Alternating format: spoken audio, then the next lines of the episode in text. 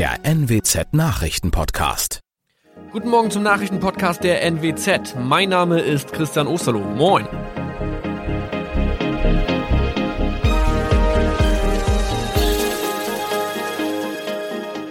Und das sind unsere regionalen Nachrichten am Morgen. Die Grünen wollen Moorstraße in Oldenburg umbenennen. Viereinhalb Jahre Gefängnis für Falschgoldhandel. Und Landkreis Kloppenburg meldet ersten Omikron-Fall. Der Name Moorstraße könnte laut den Oldenburger Grünen rassistisch aufgefasst werden. Deshalb fordern diese eine Umbenennung. Die Straße wurde allerdings nach Hermann Moor benannt, einem der ersten Siedler in der Gegend. Um Missverständnisse auszuschließen, beantragen die Grünen eine Änderung in Hermann Moor Straße. Dann müssten alle Anwohner ihre neue Adresse in ihren Pässen angleichen. Außerdem müssten Polizei, Feuerwehr, Rettungsdienste und Anbieter von Navigationssystemen informiert werden. Die Stadtverwaltung schlug vor, ein Zusatzschild mit Informationen zur Person Hermann Mohr anzubringen. So könne man alle Irritationen beseitigen. Tobias G. musste wegen dem Verkauf von Falschgold am Mittwoch vor das Landgericht Oldenburg. Nachdem der Schortenser bereits im Mai zu einer Freiheitsstrafe von mehr als drei Jahren in Jever verurteilt wurde, betrieb er seinen Handel auf eBay Kleinanzeigen weiter. Das wog bei der Verhandlung schwer auf. Der 27-Jährige schrieb in die Inseratsüberschrift das Wort plated, was so viel bedeutet wie überzogene und nur vergoldete Ware. Da im weiteren Anzeigentext aber die Rede von einem Reinheitsgrad war und die abgebildeten Goldbarren eine Seriennummer trugen, handelt es sich hierbei um eine Täuschung. Tobias G. wurde zu viereinhalb Jahren Haft verurteilt. Ein weiterer Fall der neuen Omikron-Variante ist am Mittwoch im Nordwesten bekannt geworden.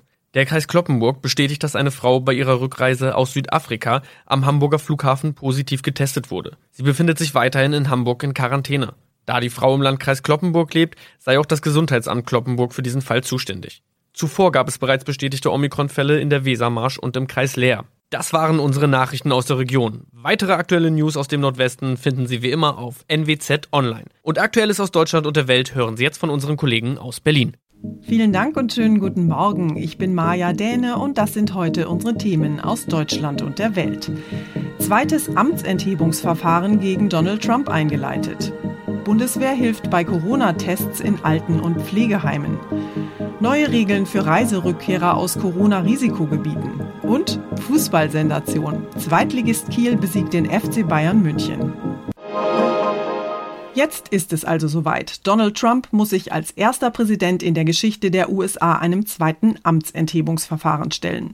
Das Repräsentantenhaus in Washington hat dafür gestimmt, ein neues Impeachment-Verfahren einzuleiten. Und nicht nur die Demokraten, auch zehn Republikaner aus Trumps eigenen Reihen haben mit Ja gestimmt.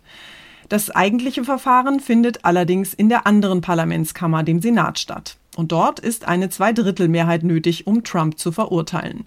Unsere Korrespondentin in Washington, Tina Eck, erinnert sich noch an das erste Amtsenthebungsverfahren gegen Trump vor ziemlich genau einem Jahr. Das ist ja gescheitert damals. Tina, wie sieht's denn diesmal aus? Bei diesem zweiten Impeachment in nur einer Amtszeit binnen eines Jahres äh, sieht die Lage für Trump etwas wackeliger aus als beim ersten. Viele Republikaner wenden sich von ihm ab. Zehn haben im Abgeordnetenhaus mit den Demokraten für das Amtsenthebungsverfahren gestimmt. Das hier war die Abstimmung. Und nun sagen republikanische Senatoren privat, äh, dass sie Trump in die Wüste schicken wollen. Aber ob sie dann auch so abstimmen werden, äh, müssen wir sehen. Okay, aber ein Urteil wird ja sowieso erst nach Trumps Auszug aus dem Weißen Haus erwartet. Am 20. Januar endet ja seine Amtszeit. Was hat denn ein Impeachment dann überhaupt noch für Folgen für ihn? Äh, er könnte nicht wieder für ein politisches Amt kandidieren und wichtiger noch, kein Geld dafür sammeln. Und darum geht es ihm ja oft in erster Linie. Auch Krankenversicherung auf Lebenszeit, Pension und Personenschutz würden wegfallen. Er wäre quasi kein offizieller Ex-Präsident mehr, sondern nur ein ganz einfacher Zivilist mit krassen Ansichten. Ein Zivilist mit krassen Ansichten, der aber wenigstens keine Kommunikationsplattform und kein Sprachrohr mehr hat.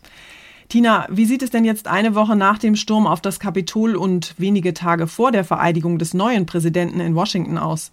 Ja, Washington ist eine Festung. Immer neue Zäune werden gebaut, immer mehr Straßen sind an allen Ecken und Enden gesperrt. Es gleicht einem Kriegsschauplatz hier. Überall schwer bewaffnete Soldaten in Tarnkleidung, schwere Laster, Hubschrauber, Barrieren, Barrikaden, vernagelte Schaufenster.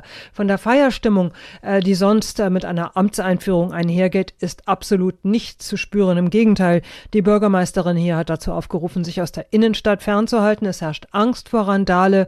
Da hat auch Trumps etwas lauwarmer Auf Aufruf zur Gewaltlosigkeit keinerlei Wirkung. Tja, und dieser Aufruf zur Gewaltlosigkeit von Trump, der kam kurz nachdem das Amtsenthebungsverfahren gegen ihn eingeleitet worden war. Kein echter Anhänger von mir könnte je politische Gewalt befürworten. Kein echter Anhänger von mir könnte je amerikanische Mitbürger bedrohen. Wer so etwas tut, der unterstützt unsere Bewegung nicht, sondern attackiert unsere Bewegung und unser Land. Das können wir nicht hinnehmen.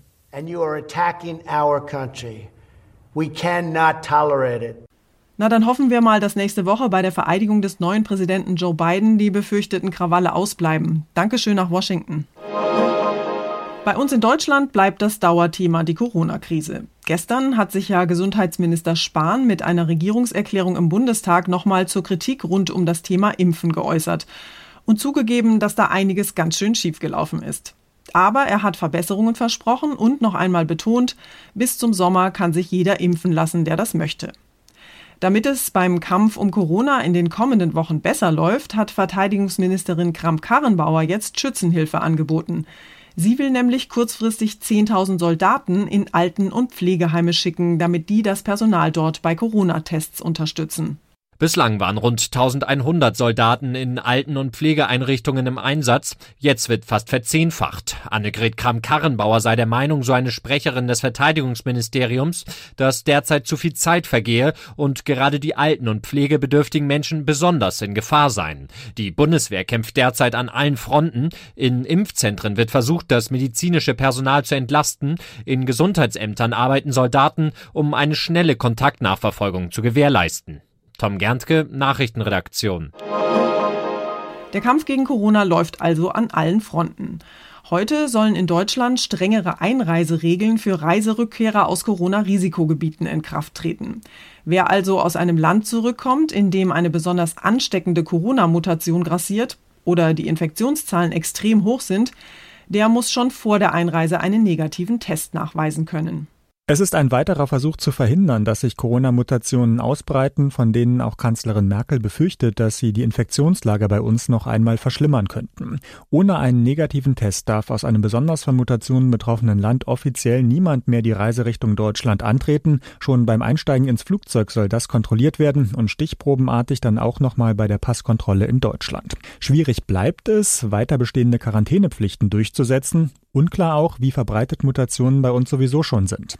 Jan-Henner Reitze, Berlin. Das war tatsächlich mal eine echte Sensation. In der zweiten Runde des DFB-Pokals hat Zweitligist Holstein Kiel den Rekordpokalsieger FC Bayern München rausgeschmissen. Die Kieler setzten sich mit 8 zu 7 nach Elfmeterschießen durch. Justin Werner berichtet über dieses Wunder von Kiel. Die Bayern sind in den letzten Wochen gestrauchelt und jetzt dann auch richtig gefallen. Dabei führten sie gegen Kiel gleich zweimal. Die Hausherren konnten aber immer wieder ausgleichen. Das 2 zu 2 in der regulären Spielzeit fiel erst in der fünften Minute der Nachspielzeit. Im Elfmeterschießen zeigte Kiel dann die besseren Nerven. Den Traum von der Titelverteidigung müssen die Bayern begraben. Kiel trifft nun im Achtelfinale Anfang Februar auf Zweitligakonkurrent Darmstadt 98. Unser Tipp des Tages heute für alle Gesundheits- und Ernährungsbewussten. In der Erkältungs- und Grippezeit im Winter nehmen ja viele gerne mal eine extra Portion Vitamine als Pülverchen oder Kapsel zu sich, um das Immunsystem zu stärken. Und in Corona-Zeiten sind Vitamine und Mineralstoffe ja vielleicht noch wichtiger. Die Verbraucherzentralen fordern jetzt allerdings dringend strengere Vorgaben für solche Nahrungsergänzungsmittel. Denn zu viel davon ist manchmal gar nicht so gut für die Gesundheit, sondern kann ganz im Gegenteil sogar ziemlich schädlich sein. Wir haben mal mit dem Chef des Verbraucherschutzverbandes Klaus Müller über Vitamine und Nahrungsergänzungsmittel gesprochen und ihn gefragt, was nutzt und was eher schadet. Herr Müller, Vitamin C und D mit ein bisschen Magnesium, das klingt doch nach einem perfekten Rezept für ein fittes Immunsystem. Was ist denn daran falsch? Inzwischen nimmt ungefähr ein Drittel der Erwachsenen in Deutschland Nahrungsergänzungsmittel zu sich, ohne dass wir in Deutschland eine relevante Unterversorgung mit Nährstoffen hätten. Das heißt, wir haben hier uns durch Werbung, durch auch zu wenig Verständnis äh, für Ernährung ähm, etwas aufschwatzen lassen, was erstmal nicht notwendig ist, was uns in falscher Sicherheit wiegt und was teilweise gefährlich sein kann. Inwiefern können denn zu viele Vitamine gefährlich sein? Vielleicht gebe ich nur zwei Beispiele, damit man ein Gefühl dafür hat, dass Dinge, die gut klingen, wie Vitamin D und was natürlich ein total wichtiger Stoff ist, bei Überdosierung zu Muskelschwäche, Müdigkeit, Herzrhythmusstörungen führen kann. Oder auch Vitamin A, etwas, wo man auch denkt, davon kann man ja eigentlich nicht genug haben. Auch das ist ein Irrglaube. Bei Überdosierung ähm, gibt es äh, Vergiftungen, Kopfschmerzen, Übelkeit, Sehstörungen und bei chronischen Fällen ähm, Schädigungen wie Gelbsucht, ähm, Beeinträchtigung der Leber und vieles mehr. Das klingt ja alles wirklich ziemlich beunruhigend. Aber viele dieser Präparate werben ja damit rein pflanzlich zu sein. Das kann doch nicht schädlich sein, oder? Bei pflanzlicher Basis denken viele Menschen näher, dann kann das ja nur harmlos sein. Auch das ist schlicht ein Irrtum, ähm, weil hier Unbedenklichkeit, vom gesundheitlichen Nutzen ganz zu schweigen, äh, überhaupt nicht nachgewiesen sind. Was genau muss denn jetzt passieren, damit Nahrungsergänzungsmittel tatsächlich unbedenklich und gut für die Gesundheit sind? Wichtig ist, Höchstmengen zu definieren. Zweitens ganz entscheidend ist, die Vorgaben für die Nahrungsergänzungsmittel zu überarbeiten, also was darf da drin sein. Und im Bereich der pflanzlichen ähm, Zusatzstoffe eine Positivliste, damit wirklich nur die Dinge zugelassen werden sind, von denen man weiß, sie sind unschädlich und vielleicht nützen sie etwas. Und zum Schluss geht's bei uns um eiskalte Verbrechensbekämpfung. Dass da draußen vielerorts Winter ist, ist für die Polizei ja eher nervig, weil sie mit Schnee- und Eisunfällen aller Art rund um die Uhr beschäftigt ist.